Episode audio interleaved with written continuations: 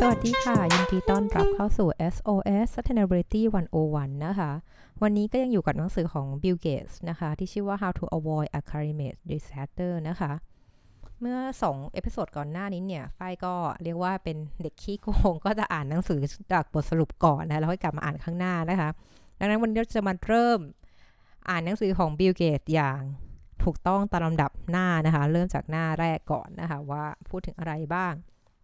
โอเคงั้นขอเริ่มด้วยการเล่าให้ฟังว่าสารบัญนะคะของหนังสือเล่มนี้เนี่ยที่มีความหนาทั้งหมดประมาณ230หน้านะคะพูดถึงอะไรบ้างนะคะก็อันดับแรกพูดถึงเรื่องบทนำนะที่ชื่อว่า51,000 ล้านไปถึง0นะคะแล้วก็นี่คือชื่อว่าบทนำ51,000 ล้านให้เป็น0นะคะส่วนบทที่1เป็นคำถามว่า why zero ทำไมต้องเป็น0ล่ะบทที่2บอกว่า this will be hard ก็คือเรื่องนี้มันจะไม่ง่ายนะบทที่3พูดถึง five questions to ask in every climate conversation ก็คือ5คำถามที่คุณควรจะต้องถามในทุกๆครั้งที่มีการอภิปรายเรื่องโลกร้อนนะคะบทที่4พูดถึง how we plug in นะคะก็คือว่าเราจะเข้าไปจัดการมันยังไงนะคะเราจะเข้าไปเชื่อมต่อกับมันยังไงนะคะบทที่5พูดว่า how we make things นะคะเราจะทำสิ่งเหล่านี้อย่างไรบทที่6 how we grow things นะคะอันนี้ก็น่าสนใจหมายความว่าเราจะปลูกของยังไงเหรอคะบทที่7 how we get around คือเราจะอันนี้อาจจะเป็นเรื่องล็อบบี้ไหมนะคะเราจะไปจัดเรียกว่าอันนี้แปลเป็นไทยไม่ถูกฮะเดี๋ยวรอฟังแล้วกันนะบทที่7นี่ยังอ่านไม่ถึงค่ะอ่านถึงบทที่2เพิ่งจบไปนะบทที่8พูดถึง how we keep cool and stay warm นะ how we keep cool and stay warm ก็คือเราจะ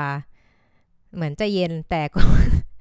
ไม่รู้อันนี้ไม่รู้แปลยังไงเอาไว้ว่าอ่านหัวข้อให้ฟังกันเพราะอยากเห็นเนื้อหากันพูดถึงอะไร how we keep cool and stay warm นะคะ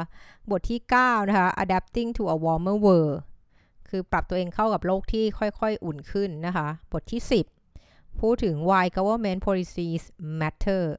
ว่าทำไมนะคะนโยบายของรัฐบาลเนี่ยมันสำคัญนะคะบทที่11พูดถึง a plan for getting to zero นะคะก็คือพูดถึงแผนในการไปให้ถึง0นะคะบทที่12พูดนะคะว่า what each of us can do อันนี้ก็พูดไปแล้วในเอพิโซดแรกเลยนะคะว่าแต่ละคนควรจะทำอะไรบ้างและบทส่งท้ายนะ afterwards นะคะ climate change and covid-19 ก็คือเรียกว่าพูดถึงเรื่องโลกร้อนเปรียบเทียบกับ covid-19 ที่ก็พูดไปในเอพิโซดที่2นะคะของจุดของหนังสือของ Bill Gates นั่นเองค่ะเดี๋ยวมาเริ่มกันกับบทนำนะคะวันนี้ introduction นะคะ Bill Gates เนี่ยบอกว่ามีตัวเลข2ตัวนะที่คุณต้องเข้าใจตอนนี้คือตัวเลข 51,000 ล้านกับเลข0นะคะคือเขาก็บอกว่าทำไมต้องเป็นเลข51,000 ล้านด้วยล่ะ 51,000 ล้านเนี่ยมันคือตัวเลขของจำนวนตันนะคะของก๊าซเรือนกระจกนะคะที่โดยปกติแล้วจะถูกเพิ่มเข้ามาในแต่ละปีเรียกว่าในแต่ละปีเนี่ยถ้าเราไม่ทำอะไรเลยถ้าเราไม่เปลี่ยนชีวิตตัวเองเลยมันจะมีปริมาณก๊าซเรือนกระจก 51,000 ล้านตันเนี่ยออกอยู่ในบรรยากาศของโลกใบนี้ของเรานั่นเองค่ะซึ่งตัวเลขนี้มันก็ไม่ตัวเลขที่เป็นตัวเลขจบทะไม่ตัวเลขที่แบบอาจจะเพิ่มลดตามพฤติกรรมของมนุษย์นะแต่ละปีนะแต่ทั่วไปแล้วบิลเกตส์ว่ามันค่อนข้างจะมีแนวโน้มจะเพิ่มขึ้นทุกปีนะคะซึ่งตรงนี้ตัวเลขเนี้ยมันคือตัวเลขที่เหมือนบอกเบสไลน์อ่ะตอนนี้อยู่ตรงไหนเราอยู่ที่ 51,000 ล้านตันนะคะซึ่งตัวเลขที่2ตัวเลข0เขาบอกตัวเลข0นี่คือตัวเลขที่เราต้องไปให้ถึงนะตัวเลขตั้งใจให้ถึงนะคะคือเขาก็บอกว่าในการที่จะหยุดให้โลกมันร้อนขึ้นแบบนี้แล้วก็หลีกเลี่ยงผลกระทบที่รุนแรงที่แย่ๆของ climate change เนี่ยคือเขาก็บอกว่าเขาบอก worst effects นะคะ of climate change แล้วก็พูดย้ำต่อนะว่า and these effects will be very bad คือว่าแล้วผลกระทบนี้มันจะแย่มากๆเลยนะคะคือเขาบอกว่าถ้าเกิดที่เราเป็น0เนี่ยเพราะว่าเราเนี่ยต้องการที่จะหลีกเลี่ยงผลกระทบที่รุนแรงนะของโลกร้อนนะคะและดังนั้นเนี่ยมนุษย์เราสิ่งต้องทำคือต้องหยุดการเพิ่มก๊าซเรือนกระจกเข้าสู่ชั้นบรรยากาศนั่นเองนะคะตอนนี้เรามีจำนวนก๊าซเรือนกระจกมากเพียงพอแล้วนะคะคือไม่ต้องการเพิ่มแล้วนะซึ่งฟังแล้วอ่ะมันก็ ฟังดูยากเนาะการที่คุณจะเอาของที่มันมีอยู่51,000 ล้านตันทุกปีออกให้ศูนย์เนี่ยฟังดูแล้วแบบยากๆซึ่งเขาก็บอกว่ามันก็คงยากแหละมันก็คงยากอย่างที่คิดนะเพราะว่าเหมือนโลกของเราไม่เคยทำอะไรร่วมกันในระดับที่ใหญ่ขนาดนี้นะคะคือเรียกได้ว่าทุกประเทศเนี่ยต้องช่วยกันเปลี่ยนแปลงร่วมกันสิ่งนี้ให้เกิดขึ้นนั่นเองอะค่ะโอเคเขาก็บทนี้เขาค่อนข้างจะเล่านะคะว่าแบบอยากจะเล่าให้ฟังถึงที่มาที่ไปนะคะแล้วก็อาจจะเป็นการเฟรมนะคะการวางกรอบของหนังสือเล่มนี้ว่าจะพูดถึงอะไรและไม่พูดถึงอะไรบ้างนะคะคือเขาก็บอกว่าในตัวเขาเองเนี่ยเมื่อ20 ปีที่แล้วเนี่ยเขาก็คงจะไม่แบบเขาคงไม่คิดว่าตัวเองจะมานั่งพูดเรื่อง climate change ในวันนี้ค่ะก็จริงๆแล้วเราก็ไม่นอกจากจะไม่พูดแล้วไม่คิดว่าตัวเองจะมาเขียนหนังสือเรื่อง climate change ด้วยซ้ำนะคะแต่ว่าเขาทำสิ่งนั้นนะคะเพราะว่าเขาก็บอกว่าจริงๆแล้วทุกคนรู้จักเขาในนามของคนที่เป็นเจ้าพ่อ Microsoft นะเป็นคนผลิตคอมพิวเตอร์นะคะเป็นแบบวิศวกรเป็นโปรแกรมเมอร์อะไรก็แล้วแต่นะแต่ไม่ใช่นักวิทยาศาสตร์สิ่งแวดล้อมแน่นอนนะคะหรือแม้แต่นักวิจัยนักวิทยาศาสตร์เรื่องภาวะอากาศนะซึ่งอาจจะเป็นอะไรที่ตรงไปอีกนะคะซึ่งตอนนี้ค่ะเขาบอกว่าเมื่อก่อนหน้านี้เนี่ยเขาก็บอกว่างานประจำของเขาเนี่ยคือการทำงานร่วมกับภรรยาของตัวเองนะคุณเมลินดานะคะที่ Gates Foundation นะคะในการที่จะแก้ปัญหาเรื่องสุขภาพของทั่วโลกนะคะสุขภาพของทั่วโลกนะคะสุขภาพของมนุษย์เราแล้วก็รวมทั้งการพัฒนาแล้วก็การศึกษาในสหรัฐอเมริกานะคะคือเขาก็บอกว่าเขาเนี่ยมาสนใจเรื่อง climate change เนี่ยเป็นเรียกว่ามาทางอ้อมอะคือเขาบอกว่ามาจากฝั่งของการดูถึงเรื่องพลังงานว่าแบบมันเขาใช้ว่า energy poverty นะคะก็คือแบบเรื่องการที่ทั้งในเรื่องของการขาดแคลนพลังงานนะคะที่ยากจนหรือแม้แต่พลังงานที่มีก็ไม่ใช่พลังงานที่มันเข้าถึงได้กับทุกคนนะคะคือต้องมีเงินนั่นเองค่ะคือเขาก็บอกว่าในปี 2000 นะช่วงปี 2000 เนี่ยเขาก็ได้ไปที่ไปเดินทางนะไปดูพื้นที่ไปดูงานเนี่ยในประเทศแถวแอฟริกานะคะแล้วก็ไปทางเอเชียใต้ด้วยนะคะก็ทำให้เขาได้เรียนรู้ถึงเรื่องอัตราการตายของเด็กนะคะแล้วก็โรค HIV แล้วก็ปัญหาต่างๆที่เขาทำอยู่นะคะคือเขาก็คิดนะคะว่าทำไมแบบเหมือนพอเราไปประเทศเหล่านี้เขาเริ่มทำไมมันมืดจังข้างนอกนะคะทำไมไฟเขาเคยเห็นในกรุงนิวยอร์กนะคะในปารีสในปักกิ่งเนี่ยมันหายไปไหนหมดนะคะคือเขาก็เล่าให้ฟังนะว่าตอนที่เขาไปที่ไนจีเรียนะกรุงลาโกสนะคะคือเขาก็เรียกว่าต้องไปเดินไปเดินดูไปเห็นพื้นที่ต่างๆนะคะที่บอกว่าได้เรียนรู้ค่ะว่าทั้งเด็กผู้หญิงนะคะแล้วก็ผู้หญิงเนี่ยต้องใช้เวลาหลายชั่วโมงมากในแต่ละวันนะนี่นับต่อวันนะหลายชั่วโมงมากในการต้องไปเดินเก็บฟืนนะคะจากในป่าหรือว่าตามพื้นที่รอบบ้านเนี่ยเพื่อนำมาทำเป็นพลังงานในการหาทำอาหารประกอบอาหารในบ้านนะคะแล้วก็ยังเจอเด็กๆนะคะที่เรียกว่าทำกันบ้านนะคะโดยการต้องจุดเทียนนะคะเพราะว่าที่บ้านเนี่ยไม่มีไฟฟ้าเข้าถึงนั่นเองอะค่ะเขาก็พูดต่อนะเขาบอกมีคนประมาณเขาได้เรียนรู้ว่ามีคนกว่า1,000 ล้านคนนะคะที่ไม่ได้มีทางเข้าถึงนะกระแสไฟฟ้าเลยนะคะแล้วก็โดยครึ่งหนึ่งของกลุ่มคนนี้ก็อาศัยอยู่ในทวีปแอฟริกานั่นเองค่ะในหนังสือก็มีรูปนะคะของเด็กนะคะที่อยู่อาศัยอยู่ในไนจีเรียที่แบบว่าต้องจุดเทียนแล้วก็นั่งทำการบ้านนะคะซึ่งเหตุการณ์นี้ค่ะทำให้เขานึกถึงนะคะถึงมอตโต้นะคะของมูลนิธิ Gates Foundation ของเขาเนี่ยว่าเขามีมอตโต้ว่า everyone deserves the chance to live a healthy and productive life นะคะก็คือเรียกว่าทุกคนเนี่ย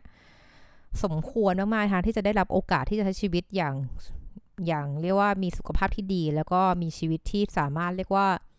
ลืมตาอ้าปากได้อะเหมือนไฟคิดว่าทุกคนอาจจะเคยได้ยินที่เกตเคยพูดในหลายที่ใช่ไหมหรือเกตหรือ Warren Buffett พูดนะที่บอกว่าถ้าคุณเกิดมาจนเนี่ยมันไม่ใช่ความผิดของคุณนะแต่ถ้าเกิดคุณตายให้คุณจนอยู่อันเนี้ยคุณต้องทบทวนแล้วว่าความผิดของตัวเองด้วยหรือเปล่านะคะคือกลับมาที่ของมอตโต้นี้เกตก็บอกว่ามันจะยากขนาดไหนการที่มันต้องยากมากแน่เลยนะถ้าคุณอยากจะอยู่อย่างมีสุขภาพดีนะคะในบริบทนะคะที่คลินิก ใกล้บ้านของคุณเนี่ยไม่สามารถเก็บรักษาวัคซีนที่ต้องการความเย็นหรือต้องการอุณหภูมิที่เสถียรนะคะไว้ได้เนื่องจากว่าตู้เย็นมันไม่ทำงานหรือว่าเขาบอกว่ามันจะยากแค่ไหนกันมันต้องยากมากๆเลยนะคะที่คุณจะมีชีวิตที่เรียกว่า productive ที่เราใช้กันนะคะในปัจจุบันเยอะๆนะคุณ productive ไหมเนี่ยคือมันยากจะ productive นะถ้าคุณไม่มีแสงไฟอ่ะให้อ่านหนังสือคุณจะทำยังไงนะคะแล้วก็เขาบอกว่าแล้วมันแทบจะเป็นไปไม่ได้เลยที่คุณจะสร้างเศรษฐกิจนะคะ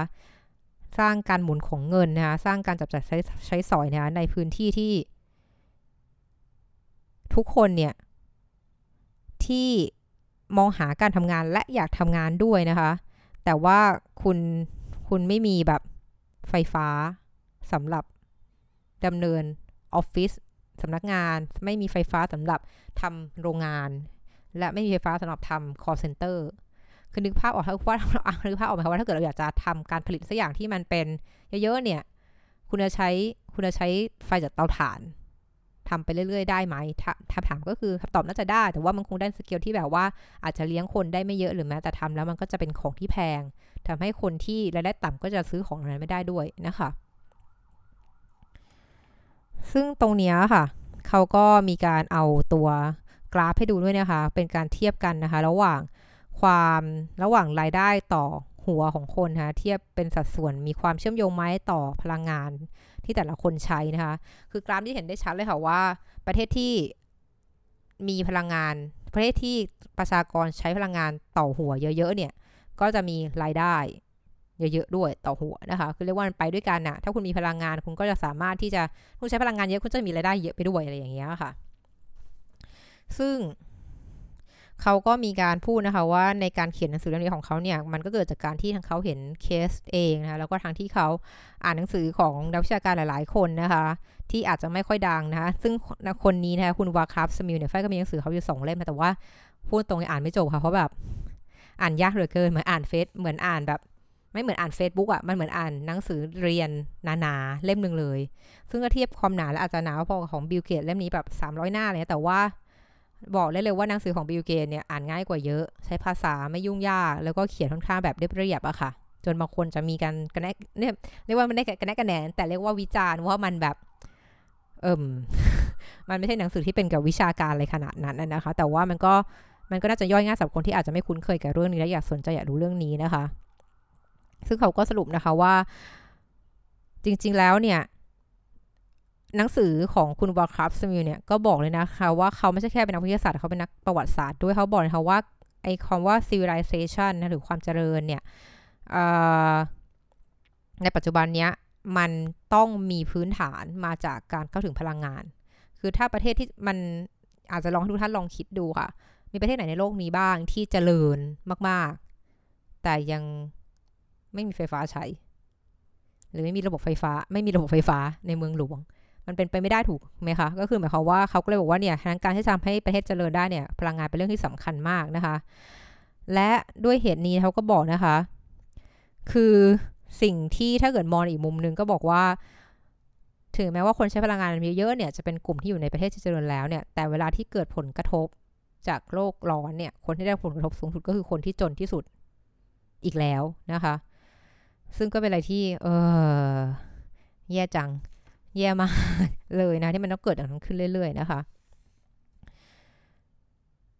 ทีนี้นะคะเขาก็บอกว่าเขาเนี่ยก็เริ่มเรียนรู้นะคะตอนนั้นแต่ปี2006แล้วมั้งที่ได้เหมือนไป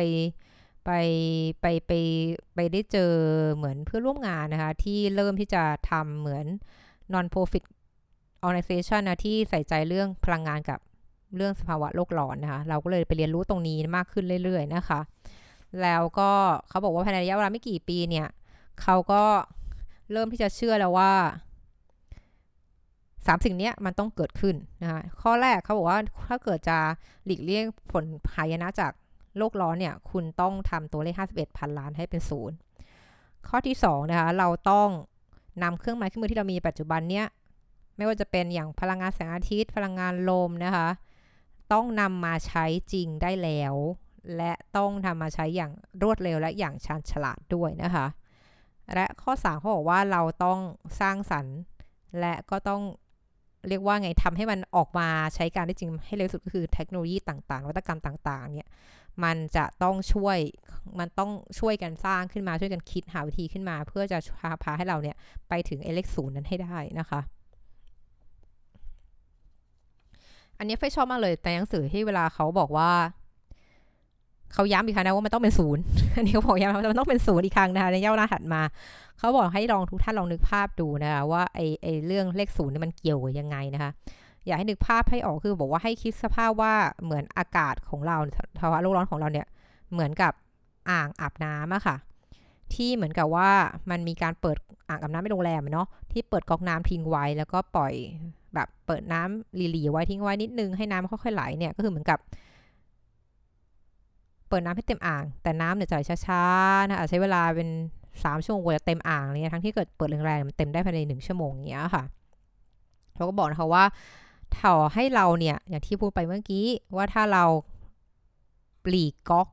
ให้มันไหลช้าๆเนี่ยอย่างดีคุณก็อยู่เวลาจาก1ชั่วโมงถ้าเปิดแรงสุดไปเป็น7ชั่วโมงถ้าคุณเปิดให้มันหยุดทีละติ๋งอย่างเงี้ยค่ะแต่นั่นก็คือการความจริงเป็นจริงคือมันจะเต็มอ่างอยู่ดีนะคะถึงแม้เราจะทำให้น้ำมันไหลช้าแต่จนท้ายสุดแล้วพอ7ชั่วโมงผ่านไปเนี่ยน้ำจะเต็มอ่างนะคะแล้วก็น้ำก็จะล้นออกมาสู่พื้นห้องน้ำอยู่ดีนะคะคือเขาก็บอกงี้ค่ะว่ามันก็เป็นแบบนั้นแหละคือดังนั้นเนี่ยเขาก็บอกว่าการที่จะตั้งเป้าหมายโดยการลดใช้คำว่า reduce คือลดการปล่อย emission เนี่ยแต่ไม่ได้กำจัดมันทั้งหมดเนี่ยมันจะไม่เกิดอะไรขึ้นมานั่นเองอะค่ะดังนั้นมันต้องเป็นศูนย์ในปี2015นะเขาก็บอกว่าเขารู้สึกว่ามันถึงเวลาแล้วที่เขาต้องพูดมากขึ้นนะคะอันนี้เพื่อชอบมากเลยคือเขาบอกว่าในฐานะที่เป็นคนที่มีอิทธิพลต่อโลกขนาดนี้เนี่ยคือเขาควรจะต้องพูดมากๆอะค่ะเขาก็ต้องพูดมากๆเรื่องพวกนี้เพราะว่าเขาพูดทีหนึ่งจะมีคนฟังเยอะอันนี้ฝ้ายบอกได้เลยนะคะว่าเอาอย่างนี้ค่ะหนังสือเล่มนี้ถ้าเกิดปิดชื่อบิลเกตเขียนนะคะคิดว่าจะมีคนอ่านกี่คนเชื่อเลยว่าน้อยนะคะเพราะนี่เวลาฝ้ายนำไปโม้คนอื่นให้บอกเลยเฮ้ยยุยังมีบิลเกตเขียนหนังสือเล่มใหม่กับ Climate Change นะตรงนั้นแหละคนถึงเริ่มสนใจว่าเอ้ยเกตเขียนเกี่ยวกับอะไรมันทำให้คนสนใจเรื่องที่ปกติแล้วอยู่นอกสายตามาตลอดนะคะซึ่งตรงนี้เลยเป็นที่มาว่าจริงแล้วคนที่มีอิทธิพลมีชื่อเสียงอินฟลูเอนเซอร์เนี่ยค่ะถ้าคุณจะหันมาสนใจเรื่องของสิ่งแวดล้อมเรื่องของสังคมบ้างเนี่ยมันจะเป็นประโยชน์มากนะที่ทำให้คนที่ติดตามพวกคุณอยู่เนี่ยเขามาใส่ใจเรื่องนี้ด้วยโดยที่แฟนมองว่าคุณไม่ต้องบอกว่าตัวเองเป็นคนที่เชี่ยวชาญคุณแค่เป็นบอกเฮ้ยช่วยดูอันนี้หน่อยดิเฮ้ยทำไมเรื่องนี้เป็นอย่างนี้อันนี้แฟนว่ามันก็น่าจะเพียงพอแล้วเพียงแต่ว่าคุณต้องทำมันอย่างต่อเนื่องคือไม่ใช่แค่ถามและหายไปเลยไม่ได้ติดตามผลว่าอันนี้มีอะไรเกิดอะไรใครแก้ปัญหาเรื่องนี้หรือยังซึ่งของ Bill Gates เนี่ยก็ถ้าไฟอ่านหนังสือเขาก็รู้สึกว่าโอเคมันก็ไม่ใช่เป็นหนังสือที่เป็นเทคนิคอะไรขนาดนั้นแต่อย่างน้อยเนี่ยเขาก็ออกมาพูดอะทำให้เหมือนนักลงทุนบางคนอะไรอย่างเงี้ยก็นักลงทุนหรือว่าคนที่อยากมาสนใจเรื่องนี้เลยเนี่ยมาเริ่มเอะแล้วว่าถ้าบิลเกตส์เขียนหนังสือเป็นเล่มเนี่ยมันต้องมีอะไรสักอย่างแหละเขาคงไม่นั่งเขียนหนังสือถูกไหมคะคือเขาก็บอกว่าเขาเนี่ยชื่นชมนะกับพลังของนักเคลื่อนไหวต่างๆที่ออกมาประท้วงเรื่องโลกร้อนนะคะไม่นี้เขาก็บอกว่าเขาเนี่ยสมัยเขายังเด็กเนี่ยเขาก็ยังเห็นเนาะว่าแบบสมัยนู้นก็มีการออกมาประท้วงต่อต้านสงครามเวียดนามใช่ไหมคะแล้วในตอนนี้เนี่ยก็ยังเห็นเด็กๆนะคะที่ออกมาแบบอย่างน้องเกรตาเป็นต้นนะหรือแม้แต่ Extinction Rebellion ในอังกฤษเนี่ยก็มีการเคลื่อนไหวเรื่องนี้อย่างต่อเนื่องเลยใน 2-3 ปีที่ผ่านมานะคะคือเขาก็ถามว่าโอเคเวลาที่เขาไปพูดเรื่องพวกนี้ไฟเชื่อว่าก็ต้องมีคนแบบ challenge แหละว่าแล้วคุณทำอะไรเพื่อช่วยลดโลกร้อนบ้างอะไรอย่างเงี้ยนะคะคือเขาก็มีการพูดถึงยกตัวอย่างนะคะว่าสิ่งที่เขาเห็นด้วยกับไม่เห็นด้วยในการเคลื่อนไหวต่างๆเนี่ยยกตัวอย่างเช่นมันจะมีการเคลื่อนไหวนะคะของในภาคธุรกิจที่ฝ่ายทำงานเนี่ยว่าจะมีการรณรงค์นะคะหรือว่าชักชวนให้เลิกลงทุนนะคะในหุ้นของกลุ่มบริษัทที่เป็นพลังงานฟอสซิลนะคะซึ่งอันนี้บิลเกตส์เขาไม่เห็นด้วยนะเพราะเหมือนกับว่ามันก็สำหรับเขามันก็ง่ายมากนะเขาแค่ขายหุ้นพวกนั้นทิ้งเพียงแต่ว่าขายหุ้นของบริษัทพวกนั้นทิ้งแล้วยังไงมันก็ไม่ช่วยให้บริษัทพวกนั้นมันหยุดในการผลิตฟอสซิลฟูเอลอะไรอย่างเงี้ยนะคะอันนี้ก็เป็นความคิดของทางบิลเกตส์ซึ่งอันนี้ไฟอาจจะขอออกความเห็นว่าอาจจะไม่ค่อยเห็นด้วยนะคะว่า ว่ามันไม่ช่วยอะไรขนาดนั้นแต่ว่ามันมีส่วนช่วยนะถ้าเกิดคุณแสดงให้เห็นนะคะว่าในฐานะนักลงทุนเนี่ยเราไม่อยากจะซื้อหุ้นหรือมีส่วนสนับสนุนกับบริษัทที่ทำให้โลกของเรามันร้อนขึ้นนะคะมันก็จะเป็นการกดดันไกลๆนะถ้ามันมีคนเลิกลงทุนเยอะมากพอบริษัทต้องเริ่มคิดแล้วว่าคุณต้องเริ่มหาแผนในการเปลี่ยนไป Renewable Energy เนี่ยมาเสนอให้ผู้ถือหุ้นและนะคะเพื่อที่ว่าเขาจะได้ลงทุนต่อไปอันนี้เป็นจุดหนึ่งนะคะซึ่งตรงนี้จะเห็นได้ว่าที่ฝ้ายเคยออกไปในหลายเอพิโซดก่อนหน้านี้ก็คือเรื่องของ backlog เนาะที่เขาก็มาพูดถึงนะคะว่าอันนี้คุณต้องทำอะไรสักอย่างแล้วพอ backlog เนี่ยจะเริ่มไม่ลงทุนในบริษัทที่ลงทุนในที่มีการผลิตพลังงานที่สกปรกอย่างนี้นะคะทีนี้นะคะเขามาพูดถึงเรื่องของโควิด-19 ด้วยเขาบอกว่าจริงๆแล้วเนี่ยในฐานะที่เป็นคนทำอยู่ตรงนี้นะคะเรื่องของสุขภาพทั่วโลกเนี่ยเกตก็บอกเลยว่าเขาไม่ได้เซอร์ไพรส์ไม่ได้ตกใจที่โควิดมันระบาดเลยนะเพราะเขาบอกเลยว่าเนี่ยในปี2015ที่เขาไปพูด TED Talk อะค่ะแล้วก็ในหลายการให้สัมภาษณ์ในปี2015เนี่ยเกตบอกเลยนะคะว่าโอกาสที่จะมีโรคระบาดเนี่ยจะมีแน่นอนถ้าเราไม่สามารถสร้างระบบที่ตรวจจับนะคะแล้วก็ตอบสนองนะคะต่อการที่มีโรคใหม่ๆระบาดได้เร็วเพียงพอซึ่งเราก็ได้เห็นแล้วเป็นที่ประจักษ์แล้วนะว่าประเทศ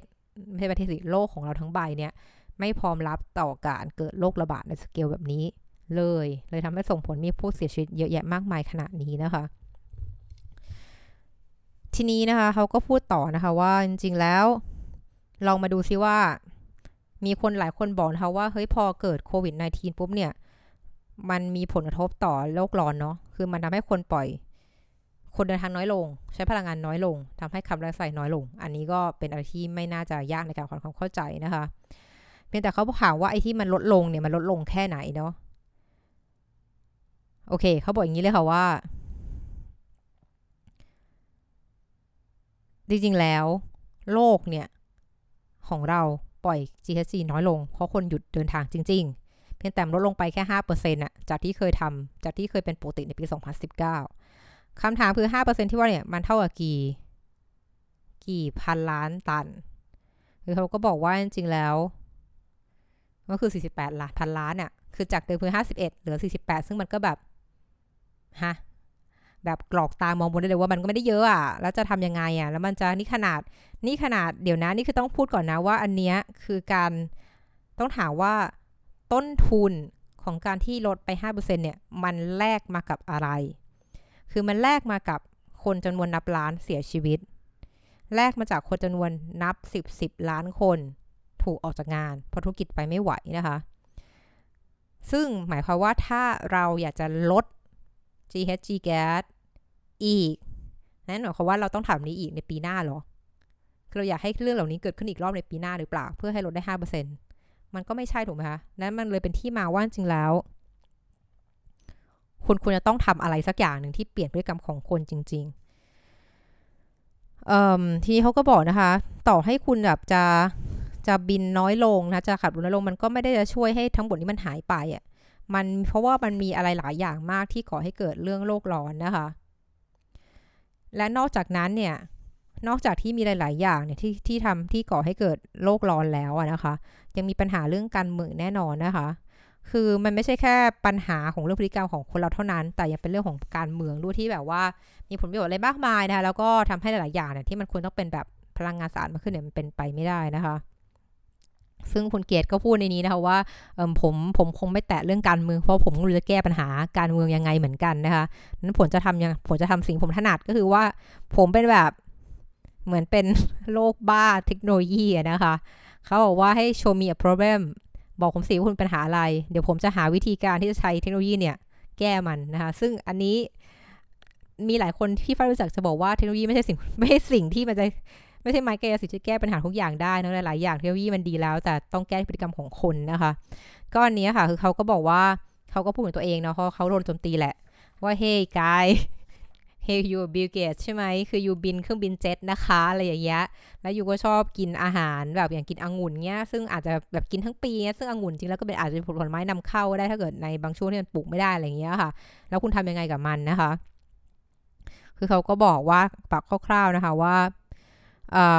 ไม่ค่ะเขาพูดอย่างต่อเนื่องเนาะว่าเขาพยายามลดคาร์บอนฟุตพริ้นท์ของตัวเองมากๆขึ้นเรื่อยๆนะคะไม่ว่าจะเป็นแบบในปี2020เนี่ยเขาก็บอกว่าเขาเริ่มซื้อน้ำมันเครื่องบินเจ็ตของเขาที่เป็นน้ำมันที่ยั่งยืนมากขึ้นนะคะแล้วก็ offset นะคะเรียกว่าซื้อใช้เงินซื้อ offset คาร์บอนฟุตพริ้นท์ของครอบครัวของเขาทั้งหมดที่เกิดจากการบินนะคะแล้วก็เรียกได้ว่าก็ยังไปเหมือนพยายามสนับสนุนนะคะกลุ่มที่บริษัทนะคะที่ทำการวิจัยเรื่องพลังงานสะอาดด้วยนะคะนอกจากนี้ค่ะเขาก็ยังคิดว่ายังมีอะไรหลายอย่างที่เขาสามารถทำได้นะคะในการที่จะทำให้สิ่งนี้เกิดขึ้นนะคะซึ่งเรื่องของเขาเนี่ยก็คือว่าถึงแม้ว่าเขาเนี่ยจะลดขนาดไหนก็ตามมันก็ยังไม่เพียงพออยู่ดีนะคะนั่นหมายความว่าต้องมีการร่วมพลังกันจากทั่วโลกนั่นเองอะค่ะ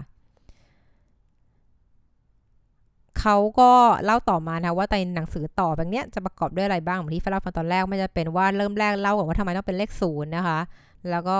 อะไรคือข่าวร้ายนะคะอะไรที่เราจะควรจะต้องถามคำถามนะคะในเรื่องของการพูดเรื่อง climate change แล้วก็สุดท้ายคืออะไรที่เราควรจะทำนะคะทีนี้ค่ะเราก็พูดถึงนะคะว่าจริงๆแล้วหนังสือมีทั้งเล่มเนี่ยที่ฝ้ายอ่านไม่จบเนาะแต่เท่าที่อ่านไป4บทแล้วเนี่ยฝ้ายรู้สึกว่าอาจจะเป็นหนังสือที่แอพพลายกับประเทศอื่นๆได้ไม่ทั้งหมดเพราะว่าเขาค่อนข้างใช้ตัวอย่างของประเทศอเมริกามากกว่านะคะเพียงแต่ว่าก็น่าสนใจที่อยากจะรู้ว่าในมุมมองของคนที่มีโอกาสมากกว่าคนอื่นเขาแล้วเขาก็คนที่ได้ยอมรับทั่วโลกเนี่ยเขามุมมองเรื่องนี้อย่างไรนะคะก็เดี๋ยววันนี้นะคะก็อาจจะจบเท่านี้แล้วเดี๋ยวเราเริ่มบทที่1กันใหม่นะคะในตอนถัดไปค่ะสุดท้ายนี้นะคะก็จะขอไทยอินนะคะบอกให้ทุกท่านนะคะช่วยไปลงชื่อสนับสนุนร่างพระราชบัญญัติอากาศสะอาดด้วยเด้อค่ะแต่ก่อนที่จะลงชื่อนะคะฝ้ายก็อยากจะให้ทุกท่านลองทำความเข้าใจกับมันก่อนด้วยว่าคุณเห็นด้วยไหมนะคะที่จะสนับสนุนตรงนี้ก็ไม่อยากจะให้แบบแค่เซ็นชื่อไปงั้นๆโดยที่ไม่เข้าใจว่าพรบพูดถึงอะไรนะคะและนี่คือทั้งหมดของ SOS Sustainability 101 ประจำวันนี้ขอบคุณที่ติดตามนะคะแล้วเจอกันใหม่วันพรุ่งนี้สวัสดีค่ะ